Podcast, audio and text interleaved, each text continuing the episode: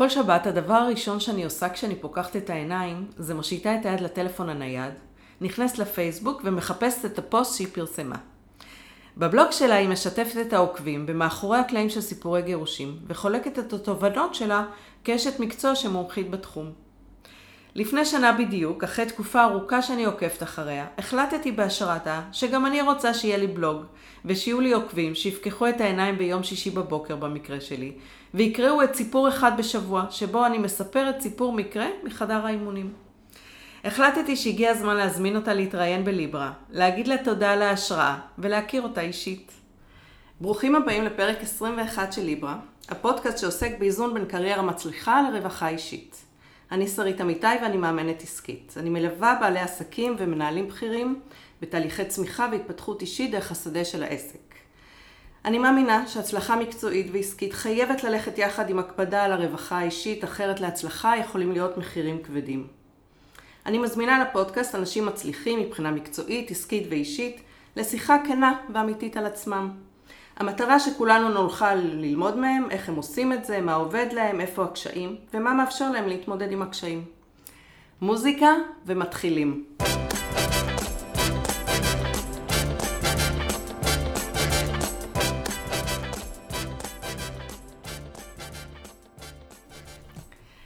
האורחת שלי היום היא עורכת דין רות דיין וולפנר, שעומדת בראש אחד ממשרדי עורכי הדין המובילים בתחום של דיני משפחה.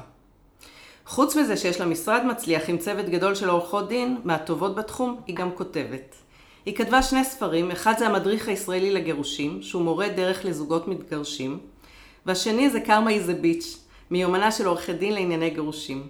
כאמור, יש לה בלוג מצליח עם אלפי עוקבים. מתוך המעט שקראתי שהיא משתפת על עצמה ברשתות, הסקתי שהיא מצליחה לאזן את החיים העסקיים והמקצועיים עם תחומים נוספים בחיים, ואני בטוחה שיש לה מה לתרום לכולנו בנושא. שלום רות. שלום, מה שלומך שרית? בסדר גמור, איזה כיף שאת פה. איזה כיף שהזמנת אותי. כן. אה, את יודעת, עד היום, זה הפרק ה-21, רוב הפרקים ראיינתי אנשים שאני מכירה אישית, או שהיו לקוחות שלי, או שאני במיליה שלי. ו... וככה אני ממש הכרתי אותם ולא הייתי צריכה לעשות תחקיר מאוד גדול. במקרה שלך ממש ישבתי כמה שעות, עשיתי תחקיר והייתי מרותקת, קראתי המון דברים שאת כתבת, שכתבו עלייך, רעיונות שלך, היה ממש מעניין. יש משהו בהצגה עצמית שהחמצתי או שחשוב לך להוסיף? אמ, לא, נראה לי שזה בסדר גמור, כן. אוקיי. אז אני אתחיל בכמה שאלות על ההרגלים שלך, גם הרגלי עבודה וגם ככה רווחה אישית. באיזה שעה את מתחילה ומסיימת יום העבודה שלך? אמ, זה תלוי אם יש לי דיונים. Okay. אוקיי. אם יש דיונים, אז בשעה שהדיון מתחיל, זה בדרך כלל אה, בתשע, אבל זה גם יכול להיות בשמונה. אוקיי. Okay. אמ, ואם לא, אז אני בדרך כלל בתשע במשרד, ואני מסיימת לא לפני שבע בערב. אוקיי. Okay. אה, וכשאת מגיעה הביתה, נכנסת למיילים, ממשיכה לעבוד או מתנתקת? לא, מיילים זה כל הזמן, זה לדם.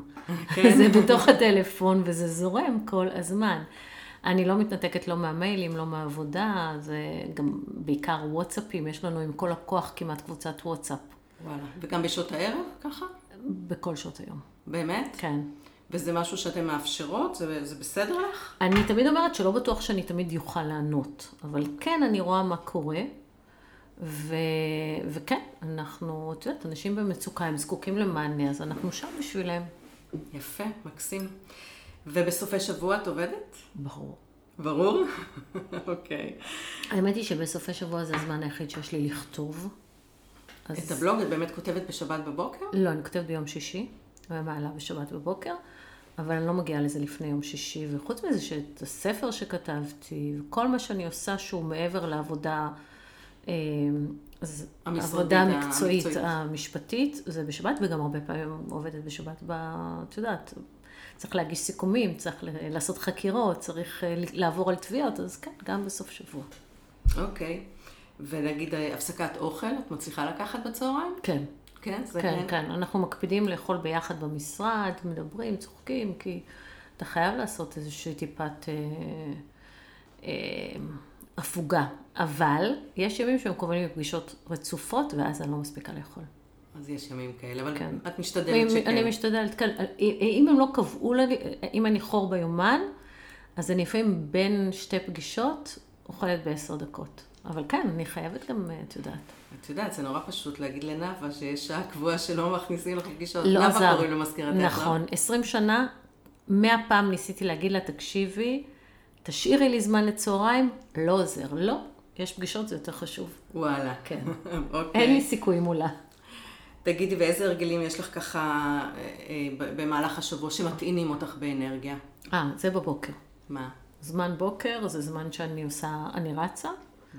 או עושה אימון כוח, ומדיטציה. גם וגם? או כן, או או או. לא, לא, גם וגם. וואו, איזה שילוב מדהים. כן. מדיטציה זה, את יודעת, זה רבע שעה, 20 דקות גג, לפני הריצה, ואז אני יוצאת לריצה, ו... ואז אני, אני בן אדם אחר לגמרי. כן, אה? כן, אני מכירה את זה מהבית. אה, תגידי, והחופשות שלך קבועות ביומן או ככה ספונטני? יש את החופשה הבאה נעוצה כבר ביומן או זה אקראי? את יודעת, קודם כל עכשיו זה עולם חדש. אם את מדברת על לפני נכון, הקורונה, כן. אז את החופשות הנעוצות הייתי יכולה לעשות רק ב...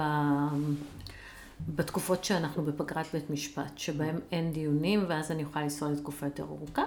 ובין לבין, סופי שבוע, אם אין דיון, אם זה זה, תמיד אנחנו עשינו את זה מאוד מאוד ספונטני. עכשיו כבר שנה וחצי אין יותר מדי חו"ל. אז יש אה, משהו מתוכנן לאוגוסט, אבל לכי תדעי, כי את יודעת, המדינה שאנחנו עושים עליה יכולה להפוך גם למדינה אדומה, ואז כן. אני לא יודעת מה יהיה. קיצור, חוסר ודאות ממשיך מתקופת הקורונה, אבל הרבה הרבה פחות ממה שהיה קודם. אין... קודם טסתי שש-שבע פעמים בשנה. כל פעם שככה הייתה פגרה או שהיו הפוגות בין דיונים. גם הייתי חייבת את זה לנשמה. כן, ו- ראיתי, קראתי הרבה על המלדיבים. כן. לא רק זה פריז. אני, אני שנתיים לא הייתי בפריז, בואי, זה לא תקין בעליל. כן. פריז מטעינה אותך?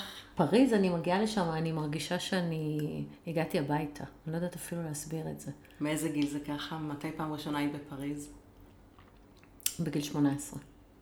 אבל כן, פריז, עם פריז יש לי רומן מיוחד. יפה. ובארץ את גם מטיילת? יוצא לך ככה חופשות בארץ? מדי פעם. לא, לא הרבה, כי בסוף אנחנו גרים במקום הכי יפה בארץ. תל אביב, על חוף הים של תל אביב. אז בשנים האחרונות מאוד טוב לי איפה שאני גרה. אוקיי. על הכיפאק. לפגוש חברה ככה, לחתוך באמצע יום אה, או למשהו אחר, זה משהו שאת עושה? יכולה לעשות? הסיכוי שאני אוכל לחתוך באמצע היום בשביל לפגוש חברה כמעט לא קיים. אני נפגשת עם חברות שלי או בערב, אם יש לי כוח, שבדרך כלל אין לי כוח, או בוויקנד. Mm. אז תגידי, אם אני ככה, אם אנחנו מסכמות את ה... מה, איזה ציון את נותנת לעצמך באיזון הזה שבין הקריירה המצליחה שלך לדאגה לרווחה האישית? מבחינתך, אין פה איזה סטנדרט שצריך לעמוד בו. שמונה. אוקיי, כי יפה. אני אגיד לך למה, כי את יודעת, מי שמסתכל מהצד אומר, היא לא מאוזנת לחלוטין. היא עובדת כמו משוגעת. בדיוק, אבל זה משהו שאני רוצה. את בוחרת. אה, כן, ובוא נגיד בעידן טרום קורונה, אז באמת הייתי יכולה לומר עשר, כי הייתי, נהגתי לנסוע הרבה לחו"ל, וזה מאוד איזן לי. זאת אומרת, הייתי יכולה לעבוד כמו משוגעת, והיה לעשות weekend שאני מנותקת, שאני במקום אחר, וזה היה מבחינתי ממש איזון בין אה, עבודה לרווחה.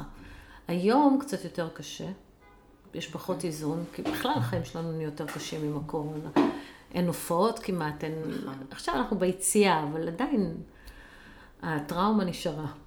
אז עכשיו זה הרבה פחות מאוזן. מצד שני, את יודעת, היה, הייתה תקופה כל כך ארוכה שישבנו בבית, שפתאום ללכת לעבוד במשרד, זה גם בסדר מבחינתי, אני לא מתלוננת על כלום. יציאה. כן, לא, את יודעת, את היינו... גם המשרד שלך במקום מהמם. המשרד שלי בכלל מהמם. בשרונה, נכון? הוא במגדלי ארבעה, אה, אוקיי. כאן. אבל הוא- זה האזור של כן, שרונה, כן, נכון? כן, זה מעל שרונה. המשרד שלי מדהים, הוא נראה כמו מוזיאון, בכוונה אני אוספת אומנות, ודאגתי שבאמת יהיה לי מאוד מאוד כיף לבוא למשרד, ובכלל, גם לכל מי שעובד בו, שכאילו ידעו שהם עובדים במקום מדהים, שהם באים בבוקר והם עדיין מתפעלים. איזה יופי. כן. אוקיי, אז זה נשמע שלמרות שנשמע באמת שאת עובדת הרבה שעות, וכמו שאמרת, מהצד זה יכול לראות לא מאוזן, אין לך אישו עם זה. נשמע שאת לי שלמה אין עם אישו ה... עם זה, גם יש לי ילדים גדולים כבר, את יודעת. אוקיי, מעולה. תראי, לרוב האנשים המצליחים אה, יבואו, אני, זה, זה הקהל שאני עובדת איתו בדרך כלל, ובטח מראיינת בפודקאסט, יספרו שהם אה, הצליחו בזכות זה שהם עבדו קשה, בזכות זה שהם השקיעו המון, בזכות זה שהם התגברו על אה, מכשולים בדרך, ואני בטוחה שגם לך יש סיפורים כאלה, אבל אותי דווקא מעניין לשמוע את הדוגמאות ההפוכות. במקומות ששחררת, שוויתרת לעצמך, שהרפאת קצת, שלקחת חופש, שיכולת לוותר על לקוח, ודווקא אה, הופתעת לגלות שזה מפיק תוצאות לא פחות טובות. יש לך דוגמאות כאלה? אמ, אני צריכה לחשוב. אוקיי, זה בסדר. קודם כל, אני... זה לא להצליח בזכות זה. אני היום נמצאת במקום שאני כבר יודעת לזהות איזה לקוח אני לא רוצה ולא לקבל. אוקיי. Okay. היום אני כבר ממש נמצאת במקום הזה, שזה מקום מאוד מאוד נכון מבחינתי, כי בתחום שלי יש אה, לפעמים, בגלל שהאינטראקציה היא כל כך קרובה ואינטימית, ו... ואת פתאום מוצאת את עצמך מייצגת אנשים שאת לא יכולה להזדהות איתם, לא יכולה לסבול את הגישה שלהם, ולא מתאים, mm. פשוט לא מתאים. אבל הם כבר שילמו, וזה עבודה, וזה, ואז זה הופך להיות סבל. והיום אני לא נמצאת בסבל. אוקיי. Okay. אני, אם אני רואה שאני לא מסוגלת לשאת את הלקוח, אני משחררת אותו. ומראש אני לא מקבלת כל אחד. Okay. אז זה אוקיי. מקום, אבל, אבל אני חייבת להגיד שאני נמצאת במקום הזה, דווקא בגלל שהצלחתי, אז אני יכולה להרשות לעצמי. Mm-hmm.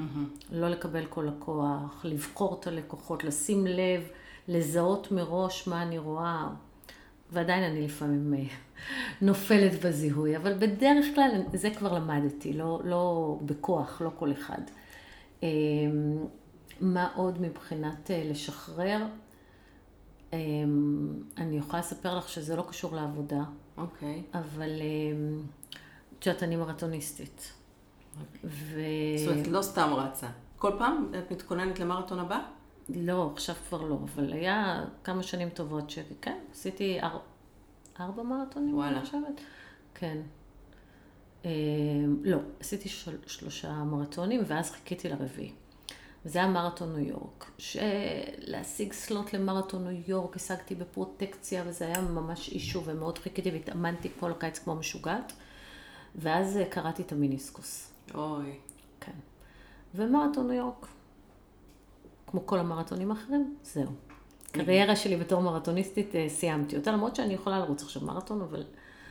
ואז, מתוך זה שלא יכולתי לרוץ יותר, התפנה לי מלא זמן בשבת בבוקר. ואת יודעת מה אני עושה בשבת בבוקר. ואז התחלתי לכתוב.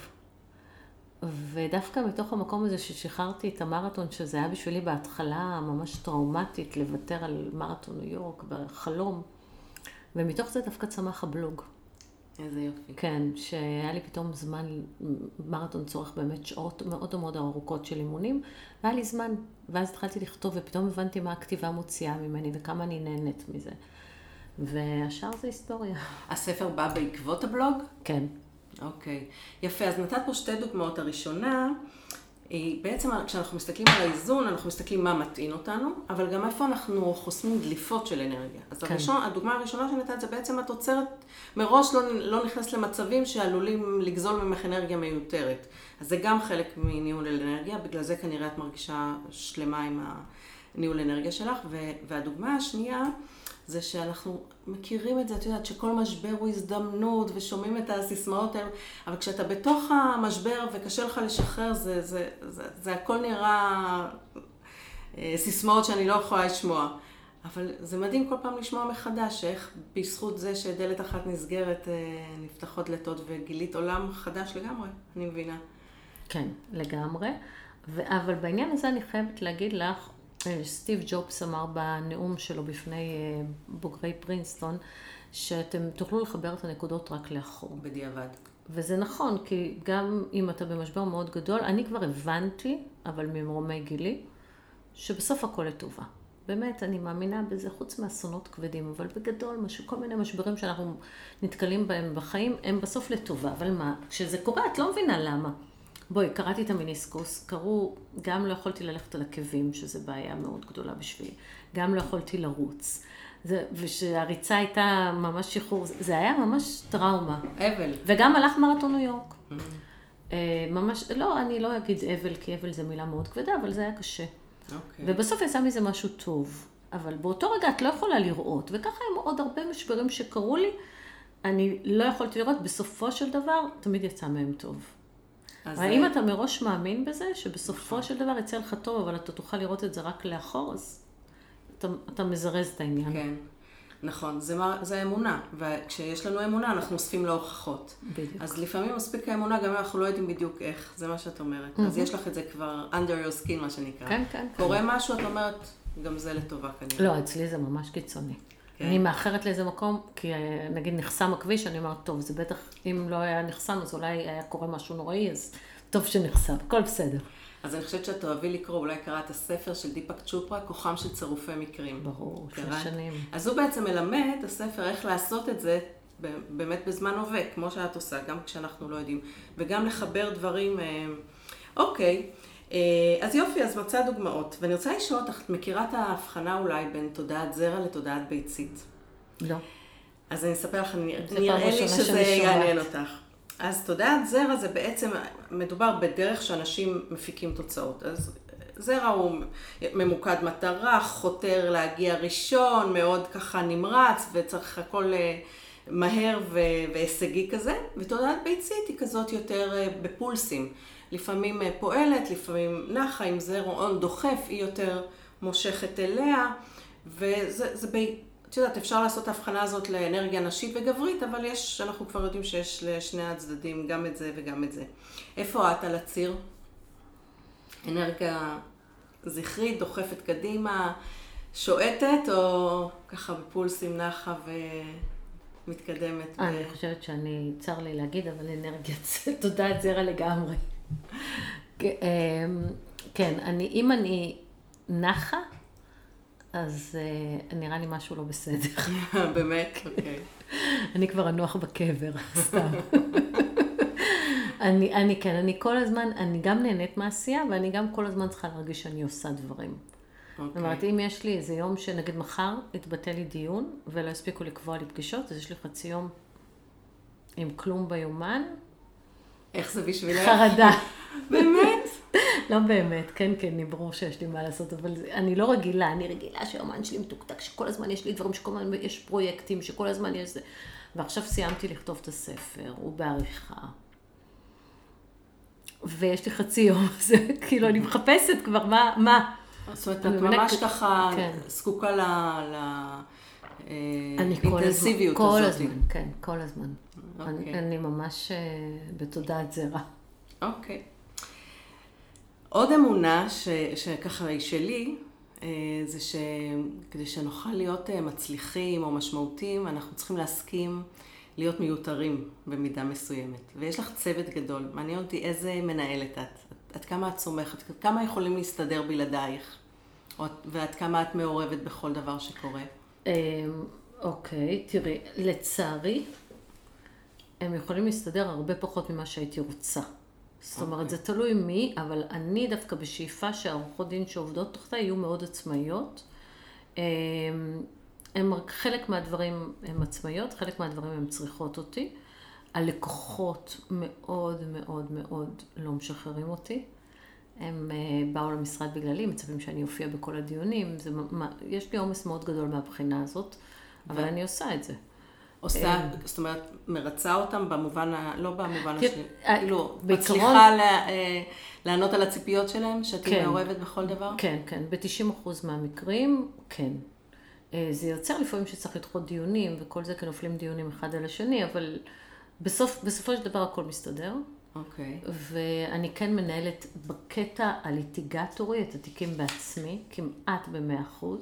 אוקיי. ביתר הדברים אז אה, פחות, אבל כמובן שדברים חשובים אני כן, וגם תלוי מי העורך הדין. השאיפה שלי כן שעורכות הדין יעבדו באופן עצמאי לגמרי. אני יודעת שאפשר לסמוך עליהם, אני יודעת שלקוחות יכולים לסמוך עליהם. יש לנו דרך לעשות בעניין הזה. אוקיי. זאת הרמה הבאה. כן. מעולה. אוקיי. בואי קצת אישי, ספרי לי עלייך כילדה. איזה חלב את ינקת בבית הורייך? מה, איזה מודל ראית מבחינת הצלחה, רווחה אישית? לא, את לא רוצה, את לא תאמיני. מה? אז אני גדלתי בנתניה, כן. עם זוג הורים שכירים, שהעלו על נס את אה, מונח הקביעות. ולעבוד באיזה מקום ולקבל קביעות הייתה שאיפה מאוד מאוד אה, משמעותית. וגם אה, לעסוק במקצוע שהוא טוב לאישה, כלומר שיכולה להיות בבית ולטפל בילדים שלה, גם היה נחשב אה, שאיפה וואי. בהחלט רלוונטית, כן.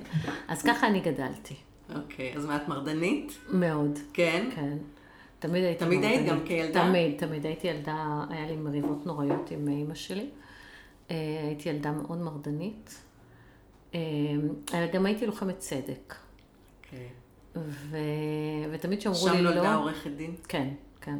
תמיד שאמרו לי, לא רציתי להוכיח למה אני כן יכולה וכן... אה, אמ, אבל בסופו של דבר, אנחנו שלושה אחים, ושלושתנו יצאנו מאוד שאפתנים ומאוד מצליחים, שבעצם כנראה שכן קיבלנו משהו בבית שגרם לזה, אבל אני לא יכולה להגיד בדיוק מה. אני יכולה להגיד, תראה, אבא שלי היה, הוא עדיין מאוד מאוד חרוץ. אה, עבד מאוד קשה תמיד בכמה עבודות שצריך בשביל להגיע לאן שהוא רצה. אז, אז החריצות והעבודה קשה זה ברור לי שקיבלתי ממנו.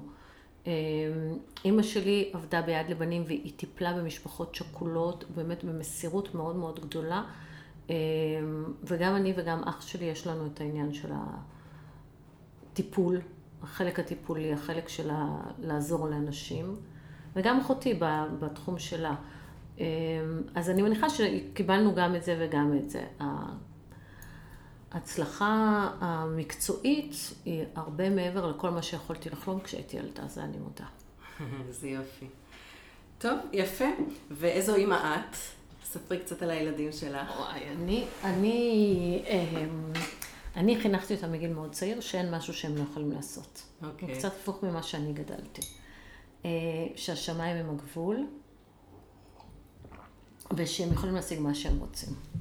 ובאמת אה, גדלו ילדים שככה מתנהלים בעולם, שהם יודעים שהשמיים הם הגבול, שהם יודעים שהם יכולים להשיג מה שהם רוצים, ושהם יודעים שצריך לעבוד מאוד קשה בשביל זה.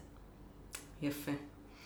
אמ, את יודעת, אני עוקבת אחרייך ועושה ככה באמת רושם שלפי כל ה... נקרא לזה הסטנדרט החיצוני, לפחות את נראית אישה מצליחה, אה, ולא רק בצד המקצועי והעסקי, גם בזוגיות, ככה נשמע שיש לך פרק ב' מוצלח, ו... וילדים מוצלחים, ואת גר במקום יפה, ו... והרבה פעמים אני נתקל באנשים שמהצד מה- מסתכלים עליהם ו... וכולם בטוחים שהם בשיא ההצלחה, אבל הם בפנים לא מרגישים ככה, כי הם באיזושהי התניה שעד שהם לא יהיו במקום מסוים, נגיד ירוויחו איקס כסף או יקנו את הבית שהם חולמים עליו, הם עוד לא שם. איך זה אצלך? תראי, במשך הרבה שנים זה היה ככה, אבל היום, בגיל 52, אני כן יכולה להגיד שאני חיה בשלום עם מה שהגעתי אליו. אמ, ושאני, תראה, אני, לי יש אמונה שאם אתה מאמין שאתה בשיא שלך, זה רע מאוד. אוקיי. למה? כי אז אין לאן לשאוף? כי אז אתה צריך לרדת, אה, אוקיי? למה אחרי עלייה יש תמיד ירידה? כן, אם אתה בשיא, זאת אומרת, בואי נגיד שאני טיפסתי לפני שנתיים את הקלימנג'ארו. אוקיי, קראתי. אתה מטפס. מטפס טיפוס מאוד מאוד קשה, ואז אתה מגיע לפסגה, אוקיי, אתה שוהה בה איזושהי עשר דקות, רבע שעה, ואז אתה צריך לרדת. נכון. ואם אם אני בשיא, אז זה אומר שאני צריכה לרדת. אז אני כל הזמן חיה בתחושה שעוד יש לי לפניי. יש עוד אה, הר. כן, יש עוד אוקיי. דרך לעלות, יש עוד דרך לטפס, זה, זה בחירה, אני בוחרת להאמין בזה. אמ, אבל זה נשמע אז- שאין בזה סתירה. זאת אומרת, את כבר היום מצליחה, ותמיד יש את הרמה הבאה. נכון, זאת נכון, התפיסה כן, שלך, כן. אוקיי, זאת מקסים. התפיסה. אמ, עכשיו, זה, זה מצד אחד, זה כאילו אומר, אוקיי, אין לה שקט. אין לך ש- שקט זה נכון. לשבת וליהנות ממה שאת עושה. אני לא יודעת להגיד לכם, כן, זה קצת נכון, זה קצת נכון. זה לא שאני אומרת, יו, אני לא אצליח. אני כן, אני יודעת שאני כבר מצליחה מאוד בכל קנה מידה, ויש לי למה להשוות, ואני רואה את הדרך שעשיתי ב... בכל זאת, שני עשורים. אז את רואה את הדרך. אמ, אבל, את יודעת, כאילו, אני לא יושבת ואומרת, אוקיי, עכשיו אני סבבה, אני מורידה קצת רגל מהגז. לא, את לא נחה על זרי הדפנה. לא נחה. אוקיי, סבבה. אה, יש אנשים שזה לא מתאים להם. נכון, יש מלא שלא מתאים להם, זה בסדר. גם לא צריך לשפוט את מי שזה כן מתאים לו. את יודעת, יש בדרך כלל הרבה ביקורת על זה. אז אני יכולה לספר לך שאני, אה, את 23 שעה- שנים אה, בעסק, נכון? אז אני 16, מאמנת כבר 16 שנים, ובאמת במהלך רוב השנים הייתי יזמת, והייתי, באמת, עבדתי הרבה מאוד שעות, והיה לי עוד עסק במקביל שככה, שאולי אפילו שמעת עליו, שקוראים לו איפה הכסף, עם רותם זילברמן. כן. באמת עשינו אה, עסק ענק ונפלא, וכשהחלטנו, אה, זה היה אחרי שנתיים שעשינו 14 מחזורים ברצף, ש... והקמנו אופרציה מטורפת, ב... ביוני אה, לא הצלחנו לפתוח מחזור, כאילו עם כמות האנשים שרצינו, אמרנו, אנחנו כנראה צריכים חופש אחרי שנתיים אינטנסיביות, נחזור אחרי החגים. ואני זוכרת בספטמבר, בככה חיל ורעדה, התקשרתי לרותם, ואני אומרת לו, תגיד לי, אתה מתגעגע? ושמעתי אותו עוצר, ואני אומרת לו, תקשיב, אני לא חוזרת. כמה שזה היה וואו, משהו בפסק זמן שלקחתי, הרגיש לי שאני לא רוצה יותר, ואז באתי למאמן שלי, אני 16 שנה באימון, ואמרתי לה, אני רוצה לנוח על זרי הדפנה. אני לא יודעת איך עושים את זה, כי זה לא האוטומט שלי, אבל זה מה שאני רוצה. והתאמנתי על זה, זה לא היה פשוט, כי זה... יש את השריר של לדחוף קדימה, אבל יש את הלהרפות, כמו שאמרתי קודם. היית צריכה ללמוד להיות בתודעת ביצית. בדיוק, בדיוק. ואני היום, אני בערך שנתיים נחה על זרי הדפנה. זה לא אומר שאני מתבטלת, אני, כל הכוח הוא אה, אתגר חדש, ואני עדיין מאוד מאוד נהנית, ואני כותבת וכולי, אבל יש משהו בלא, לא לרוץ לדבר הבא, וממש לאחרונה, בחודש האחרון התחיל לדגדג לי. ובאמת, כל השנתיים אמרתי, זה יגיע, הרי לא יהפוך כושי אורו. זה יתעורר מחדש, אבל את צריכה כנראה לנוח. אז אני בין שני העולמות האלה. אני מאוד אוהבת גם את היזמות ואת החיים האינטנסיביים, אבל גם לפעמים צריך. אז שתדעי שיש גם את האופציה הזאת. וזה לא for good. אני התחלתי להגיד שכשאנשים באים אליי, כשהם רוצים להקים עסק, או שהם רוצים להגדיל את העסק שלהם, אני, אחד הדברים שאני אומרת, שזה באמת שדה נפלא להתפתחות אישית. ואני זוכרת כשאני התגרשתי לפני עשר שנים, מאוד התפתחתי בתהליך הזה, זה ממש תהליך של צמיחה. את רואה את זה אצלך קורה? שאנשים עוברים דרך התהליך, דרך השדה הזה של הגירושים, תהליכים של צמיחה והתפתחות אישית? תראי, מי שלא מעוניין, מי שלא מבין, מי שיש לו תודעה מאוד צרה, יותר קשה לו. אוקיי. Okay. מי שלוקח כלים של התפתחות אישית, מביא אותם לצורך התמודדות עם גירושים, הרבה יותר קל לו בגירושים. אז יש לכאן ולכאן. את יכולה לתת דוגמה למה את מתכוונת, אה, שמביא איתו כלים להתמודדות? כן. אני אספר לך על פגישה שהייתה לי עכשיו, ממש לפני שבאתי אלייך. קדימה. זה היה מישהו שהוא משלם מזונות, והוא לא יכול לשאת את זה. הוא טוען שזה לא צודק. אוקיי. והוא מרגיש שהיא גונבת לו כסף, ולכן הוא לא יכול להסתכל עליו בפרצוף. אוקיי. עכשיו, העובדות, זה התחושה שלו. הסיכוי להפחית את המזונות בבית משפט הוא די נמוך. לא המלצתי לו על הדרך המשפטית, למרות שזו פרנסתי, אני אומרת את האמת. אבל בפועל, הוא לא באמת היה צריך להרגיש ככה. כי אם הוא היה יכול להסתכל על זה מנקודת מבט אחרת, הוא היה בהכרת תודה. הוא בינתיים, מאז שהוא התגרש, הכפיל או שילש את המשכורת שלו. הסכום שהוא משלם הפך להיות חלק הרבה יותר קטן מה, מההכנסה שלו לעומת מה שהיה בהתחלה. אמ, הוא עדיין הרבה הרבה יותר עשיר ממנה. ועדיין כואב לו הלב שהוא משלם, וזה משהו שלקחת, התחייבת לזה בהסכם. אז, okay. אוקיי. אז אני אומרת, אם למשל הוא היה לומד לסלוח, שבעיניי סליחה זה התפתחות אישית מאוד מאוד משמעותית, mm. אם הוא היה לוקח אחריות, אז זה, זה כלים מתחום ההתפתחות האישית שהיו יכולים לעזור לו לעבור את זה עם הרבה פחות אה, אה, סבל בחיים. Mm. אבל אני מנחשת שאת אומרת את נקודת מבטך. את מנסה לפתוח לו את הראש. ברור, נכון. אמרתי לו. אמרתי לו, אתה לא יודע לסלוח, תעשה מדיטציה. הוא אמר לי, לא, לא, אני לא... אני לא בענייני מדיטציה. בסדר, את יודעת, יש כאלה שאת יכולה להגיד להם, יגידו לך, רגע, למה את מתכוונת, ואז את מסבירה. ויש כאלה שאת רואה שזה חסום, אז את לא יכולה להסביר. לעומת זאת, אני אספר לך עוד סיפור ממש מעניין, שסיפרתי גם לו. לפני שנים היה לי, הייתה לי פגישה עם אה, גם בחור שרצה להפחית מזונות, וגם אמרתי לו, במקרה שלו אמרתי, אין שום סיכוי. מה שאתה צריך לעשות, במקום להתמרמר על המזונות, תגדיל את ההכנסה שלך. אוקיי. Okay. והוא הלך ממני, וחשב איך הוא יגדיל את ההכנסה. ואז הוא הקים עסק, שהוא היום מאוד ידוע. לפני כמה זמן הוא התקשר אליי, והוא אמר לי, אה, רות דיין, את זוכרת אותי? מדבר ערן? אמרתי לו, כן. אה, אני רוצה להגיד לך משהו. אני לפני שלוש שנים הייתי אצלך בפגישה, אני רציתי להפחית מזונות ואת אמרת לי שאין סיכוי. את זוכרת את הדבר הזה? עכשיו, איך שהוא אמר את זה, אמרתי, אוקיי, מה עשיתי? הוא עומד לתבוע אותי, מה, מה, מה אמרתי לא טוב? אמרתי לו, כן. אז הוא אומר לי, אז אני רוצה לספר לך שבעקבות זה שאמרתי שאני צריך להגדיל הכנסות, אני הלכתי וחשבתי איך, ואז אני פתחתי עסק, a long story short, עסק מאוד מאוד מצליח. גרושתו, שאותה הוא לא סבל, הפכה להיות אה, עובדת בעסק שלו. וואו. והוא אומר לי, זה הכל בזכותך. תמיד כשאני מספר על הקמת העסק, אני מספר מאיפה זה התחיל. אז מבינה, זה תלוי, זו אותה עצה, ותלוי איך אנשים לוקחים אותה. אוקיי, מקסים. זה מדהים, כן. זה יפה. פשוט בעניין של החלטה שלהם. אפרופו הסיפור הזה, קורה לך שבאים להתגרש ובסוף אה, אה, משכינים שלום? בטח, מלא. כן? כן. ושיש לך חלק בזה? את מצליחה לראות זוגות ולהגיד, אתם סתם רבים? אתם, כאילו, מה, איך זה תראי, עובד? אליי כמעט לא מגיעים זוגות. נכון. מגיעים אליי, מגיע אליי איש... צד אחד. צד אחד, כן. אה, יכול להיות מצב שהם באים לספר לי סיפור ואני אומרת, תקשיבי, זה לא נשמע לי סיבה להתגרש, תנסו אולי טיפול. לפעמים זה עוזר, לפעמים זה לא עוזר. באמת, על שטויות. אה, אבל גם הרבה פעמים אנשים חוזרים תוך כדי הליך גירושים, אחרי שהם פתחו אותו, לפעמים ממש הליך קשה, צווי הרחקה ומשטרות ובלאגן, ו- והם מצליחים לחזור אחד לשני. וואו. כן. איך את מסבירה את זה? אה, אני יכולה להסביר את זה אה, גם בפחד משינוי. גירושים זה דבר מאוד מאוד מפחיד, ובסופו של דבר המוכר אה, זה משהו שאתה מעדיף לא לפרק, מעדיף, ברור שהעדיפות היא כן לשמור על התא המשפחתי, נכון. ולא לעשות את זה לילדים.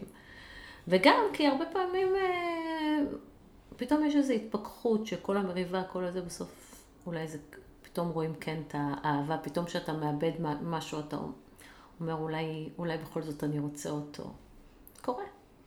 יש לי חברה טובה שבמשך הרבה שנים, הם ממש חיו בקווים מקבילים ופשוט ניהלו את המשפחה, אבל לא הייתה שם זוגיות בכלל. ו... והיא עברה תהליך אישי, מאוד ככה, התייסרה מאוד, היא לא רצה להתגרש בגלל הילדים, כמו שאת אומרת, והערך משפחתיות הגבוה שהיה לה.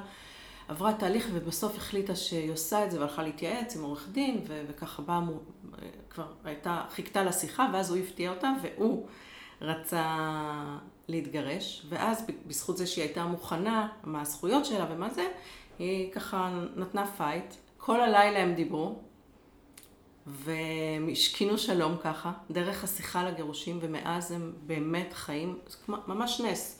באותו לילה הם הפכו ב-180 מעלות הזוגיות שלהם, ועד היום אני מתרגשת לספר את זה, כי זה ממש מרגיש לי נס. אבל את יודעת מה קרה להם. מה שקרה להם זה שהם הגיעו לתחתית. כן. לפעמים אתה מגיע לתחתית ואז אתה מבין שאולי צריך להציל, שאולי... כשמגיעים לגירושים, כשמגיעים למקום של הכמעט, אז כאילו מבין שאולי באמת... כי ככה זה די מובן מאליו הנישואים. את מבינה? את אחת... הם לא ניסו זאת אפילו. הטעות, הם לא... את כן, מתכוונת. כן, כן, כן. אנשים... אנחנו בפרק ב' קצת אה, רואות את זה אחרת, אה? אחר, נכון? כן. בפרק ב', אם זה מובן מאליו בפרק ב', יש בעיה. נכון. אבל בפרק א' זה הרבה מאוד פעמים מובן מאליו, ואז כשהם פתאום מגיעים לתחתית, זה, הם מבינים שאפשר לאבד את זה, שאתה יכול לאבד משהו, שאתה על סכנת אובדן, אז פתאום אתה כן מנסה להציל. אני כן. רואה את זה הרבה. כן. את יודעת, פעם איש יקר לימד אותי למה סנדלר הולך יחף. כדי שידע לתפור נעליים נפלאות לאחרים. ומעניין אותי איך היה תהליך הגירושים שלך. סנדלר שהולך יחף, או שאת הצלחת... אה, לא, איזה סנדלר שלך יחף. לא, אנחנו התגרשנו מאוד מאוד יפה. בהסכם, היינו חברים, די מהר אחרי הגירושים חזרנו להיות חברים טובים, איזה יופי. והיינו ככה עד, אה, עד, עד יום מותו. כן, קראתי שנהרג בתאונת אופניים, נכון? אה, זה לא בדיוק נהרג בתאונת אופניים, הוא מת מהתקף לב תוך כדי רכיבה על אה. אופניים. כן. אבל זה היה מאוד מאוד טראומטי ומאוד מאוד מוקדם ומאוד עצוב. מאוד. באמת עצוב. טוב, אז אני, אני מניחה ש... רגע, במעבר חד, שבאים אלייך זוגות מוצפים רגשית. הרי זה נורא רגשי. ואת עושה רושם בן אדם מאוד מאוד אה, ענייני, ומסתכל על עובדות, ויודע ככה להפריד בין עיקר לטפל. איך את, יש לך איזו מתודולוגיה כזאת? איך את מעבירה אותם להסתכל על זה עניינית? אמ, קודם כל זה לא זוגות, באים אליי אנשים, צד אחד בגבר. נכון, נכון, אני כל הזמן מתבלבלת. כן. ו... אז יש לי מתודולוגיה שקודם כל אני רוצה להבין את העובדות.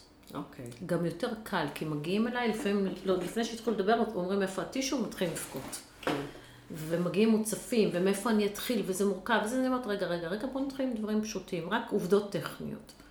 ואז הם מספרים לי בני כמה הם, כמה זמן הם נשואים, כל הדברים הטכניים שאת באמת לא יכולה להבין את הסיפור בלי להבין איפה הבן אדם עובד, איפה הוא גר, כמה ילדים יש לו, בני כמה ילדים שלו. אז אני מתחילה להבין את כל העובדות הטכניות, ואז אני שואלת מה מביא אותם אליי. ואז מתחיל הקטע הרגשי. ואז אני תמיד שואלת, מה הם היו רוצים להשיג? לפני שאני מתחילה כל ייעוץ. וככה אני מזהה מה מניע אותם. כי אתה יכול להיות מאוד מוצף רגשית, אבל אתה מבין ש... אולי אתה מאוד כועס עליה, אבל היא אימא של הילדים, או הפוך. אמ, אולי את מאוד רוצה להישאר עם הכל, אבל מה לעשות שחלוקת הרכוש היא חצי-חצי. כל מיני דברים כאלה שאת מבינה שזה... אם אני שואלת מה אתה רוצה להשיג בשביל להבין, אני תמיד אומרת להם, באיזה רמה אתה חי בסרט. Okay. אוקיי. בשביל להבין אם בן אדם רוצה דברים הגיוניים, או שהוא מונע מרגשות, ואז לא, ואני תמיד אומרת, מסבירה מה המצב המשפטי, ומבינה, מסבירה אם אפשר לעזור או אי אפשר לעזור. עכשיו, אנשים שרוצים לתת לרגשות שלהם לנהל את התיק, בניגוד למצב המשפטי, בניגוד למצב המשפטי, אני, זה מסוג הדברים שאני משתדלת לא לקחת. Okay. כי אוקיי. אני אומרת, תקשיב, אני לא יכולה לעזור. לא יכולה, לא יכולה. אתה רוצה עכשיו, הנה, יום חמישי היה אצלי מישהו, אמר, אני רוצה משמורת מלאה לילדים. אמרתי לו, לא תקבל. אני אבא מדהים, אני אבא זה יופי, אבל הילדים גם צריכים את אמא שלהם, זה תהיה משמורת משותפת, זאת ברירת המחדל. לא, אני רוצה משמורת. אמרתי, אני לא יכולה לעזור לך. והייתי בטוחה שהוא ילך. ואז הוא אמר לי, טוב, אז מה, איך מתקדמים? אמרתי, אבל אני לא יכולה להשיג לך משמורת מלאה. בסדר, הבנתי, הבנתי שזה, שזה בלתי אפשרי. אז את מבינה, אז הוא לא נתן למשל לרגשות לנהל אותו עד, עד תום. אה, יכול להיות שבן אדם אחר, שהוא בטירוף שהוא רוצה משמורת בלעדית על הילדים, הוא ילך לכמה עורכי דין עד שהוא ימצא את זה שיגידו, בסדר, אתה תקבל את זה. Mm. את מבינה?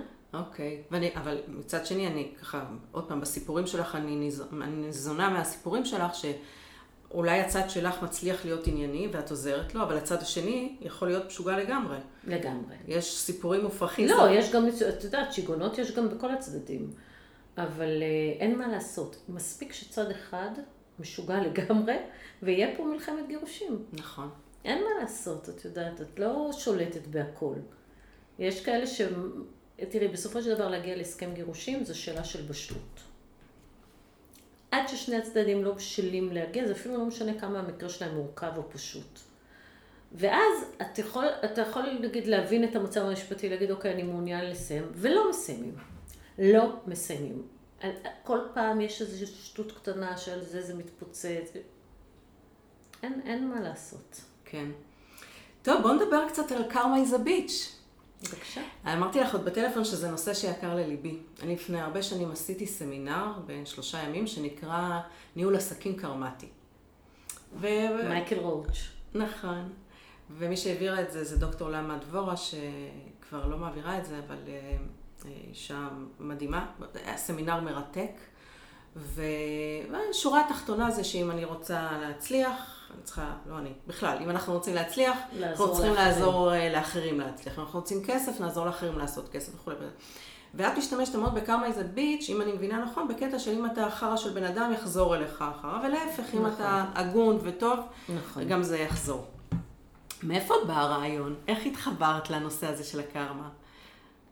אמ, אני זוכרת שפעם ראשונה שזה בא לי, היה לי איזה מקרה של אדם שטיפל בקשישה ערירית ניצולת שואה במשך שנים. הוא היה קרוב מאוד רחוק שלה, דרך... ו... והוא דאג לה כאילו הבן שלה.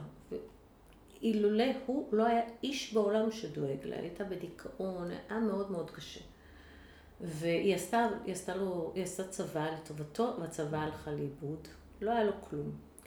ואז הוא ביקש שכר עבור השנים הארוכות שהוא היה אפוטרופוס שלה וקיבל שכר גבוה יחסית, ואז היורשים הטבעיים, שלא היה להם שום קשר אליה, ושלא היו אפילו בלוויה שלה, ולא, כלום, כלום, כלום. התחילו לנהל נגדו מלחמת עולם. מלחמת עולם בלי טיפת הכרת תודה על זה שאילולא הוא לא היה כלום, כי כל הכסף שלה היה מתכלה על בתי אבות. זאת אומרת, הוא כאפוטרופוס ניהל את הכספים שלו. הוא גם דאג, הוא דאג לפיצויים מגרמניה, הוא דאג שיש שם הרבה כסף. והם ניהלו, במקום להכיר לו תודה ולתת לו על כל, אני מדברת על 20 שנה שהבן אדם טיפל בה כאילו הבן שלה. הם התחילו לנהל הליך, הייתה שם עורכת דין שניהלה את זה כאילו מישהו לקח משהו באמת מאוד מאוד קיצוני. ואז תוך כדי ההליך התגלתה צוואה שכל הכסף הולך לליבי. וואו. והם לא קיבלו כלום. אז זו דוגמה לקרמה איזה ביץ'. ואז אמרתי, זה לא יאומן איזה קרמה איזה ביץ'. ובמהלך ה... ה... השנים ראיתי, ראיתי את זה קורה. זה לא תמיד, זה לא מאה אחוז מהזמן, אבל את רואה את זה קורה. את פשוט רואה את זה קורה. ומשם זה בא. מקסים. יש לך סיפור הפוך? שדווקא זריעה של זרעים חיוביים הביאה לתוצאה חיובית? אז זה קורה כל הזמן. זה כן? קורה כל הזמן, כן. אבל את, את רואה את זה בעיקר שכאילו אנשים עושים רע, וזה חוזר אליהם. אמ, ואת יודעת, אנשים שעושים טוב בסופו של דבר לא מגיעים בהכרח להליך משפטי. הם מצליחים לפתור את זה כן, בצורת כן. פשרה. את דיברת קודם על העורכת דין של אותו בחור, של, של אלה שתבעו אותו, ואני אומרת, אוקיי, אז אנשים מוצפים רגשית, ובאמת זה, זה, אפשר להבין אותם אולי, אם בגדו בהם, או לא יודעת מה היה איזה, איזה עניין, אבל עורכי הדין, למה הם, ברובם, אני מכלילה כמובן, נסחפים אחרי, ה, אחרי ה, השיגעון של הלקוח, נקרא לזה ככה? קודם כל את מכלילה. לא, אז אמרתי, הסתייגתי מראש. הרבה פעמים זה נובע מתוך חולשה. כי יותר קל לזרום עם הלקוח מאשר ללכת נגדו. Mm. ואז אתה מייצג אותו ממקום של חולשה. זה בעיניי חוסר מקצועיות. זה, זה חוסר ניסיון. אני יכולה להגיד לך שהיום הייתה לי שיחת זום עם לקוחה, עם כל המשפחה שלה, שהגענו שם להישג מאוד מאוד טוב במשא ומתן, ואני המלצתי לשחרר את יתר הדברים ולהגיע להסכם. Okay. אוקיי. בגלל שיש שם שאלה של גט, בגלל שראיתי את כל התמונה, ראיתי את ההישגים, אני ידעתי שזה הישגים שלא נגיע אליהם בבית, לבית משפט. והיא כל הזמן בתחושה, אז מה, אני יוצאת בלי כלום? איזה יוצאת בלי כלום? רצית את זה, את זה, את זה ואת זה, והשגנו לך את זה. אז אני יוצאת בכלום, אני יוצאת בכלום. אז עורך דין שהוא לא מספיק חזק, אומר, טוב, אז בואי נדרוש עוד ובואי נילחם בזה. אני הבנתי שצריך להפסיק את זה. ו- ובעצם הייתי צריכה להתווכח עם הלקוחה. להגיד לה, כן. די, את תפסידי גם את מה שהשגנו לך, שזה הישגים מאוד טובים ולא נשיג אותם בבית משפט, ואז את תצטערי. ואת מבינה, אבל הייתי צריכה להפעיל ממש סמכות מולה וגם מול אבא שלה, ולהסביר להם שהם עושים טעות, הם קיבלו. הם קיבלו את זה, אבל זה, זה מאמץ, כי אני מניחה שמישהו פחות מנוסה יגיד, אוקיי, אז בואי נתבע אותו, אז בואי זה. את, את מבינה? בלי לראות את כל התמונה. אני חושבת שפה זה, זו המומחיות. זה, זה בדיוק הסיפור של אה, למה באים לאיש מקצוע שהוא אה, מבין ומכיר את המטריה ויודע להעריך את המצב ויודע לתכנן נכון את האסטרטגיה. שמעתי שאת מדברת הרבה על אסטרטגיה. כן. שלפני שמתחילים אה, לפעול, כמו שאמרת, לשאול מה המטרה ומה הדרך להגיע לשם. יפה. טוב, אז הגענו ככה לשלב השאלות המהירות. אה, יש שאלה כזאת. כן, אוקיי. לא עדכנתי אותך. כשיש לך... כן, כשיש לך שעה פנויה. ספר, סרט או משהו אחר? אמ, תלוי, בדרך כלל סרט. כן, בדרך כלל סרט? בנטפליקס. וחזרת לקולנוע? אה, לא, לא, לא הייתי, לא הייתי בקולנוע אוקיי. בזמן. כן, כולנו, רק עכשיו זה חזר. תגידי, בעיה רצינית אצל לקוח או בעיה אישית של עובד? מה קודם? תלוי בדחיפות. Mm. ענייני. כן, תלוי בדחיפות. אוקיי. חופשה בטן גב ולנוח או אקטיבית? אקטיבית. אקטיבית. יכולתי לנחש. כשאת רוצה לפנק את עצמך, איך את עושה את זה? אמ, אוכלת שוקולד. באמת? לא רואים עלייך. זה רק כשאני מפנק את עצמי. אז את לא מפנקת עצמך מספיק. לא. אוקיי. מקום בעולם שאת חולמת להיות בו שעוד לא היית? אוסטרליה, אמ, פיג'י. וניו זילנד. אוסטרליה, פיג'י וניו זילנד, יפה. ושלושה דברים שתיקחי איתך לאי בודד?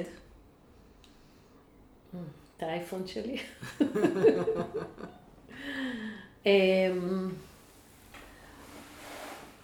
אני לא יודעת לענות לך על זה, כי זו שאלה שהיא, את יודעת, שלא באמת נהיה באי בודד, ואם כן, אז כבר כנראה לא, לא נשרוד, אבל אם הייתי היום יכולה לקחת, הייתי לוקחת את האייפד שלי, והייתי לוקחת תמונות של הילדים שלי, והייתי לוקחת משדר וי-פיי שאני אוכל לתקשר עם העולם. יפה. מה החלום שלך? שאלה אחרונה.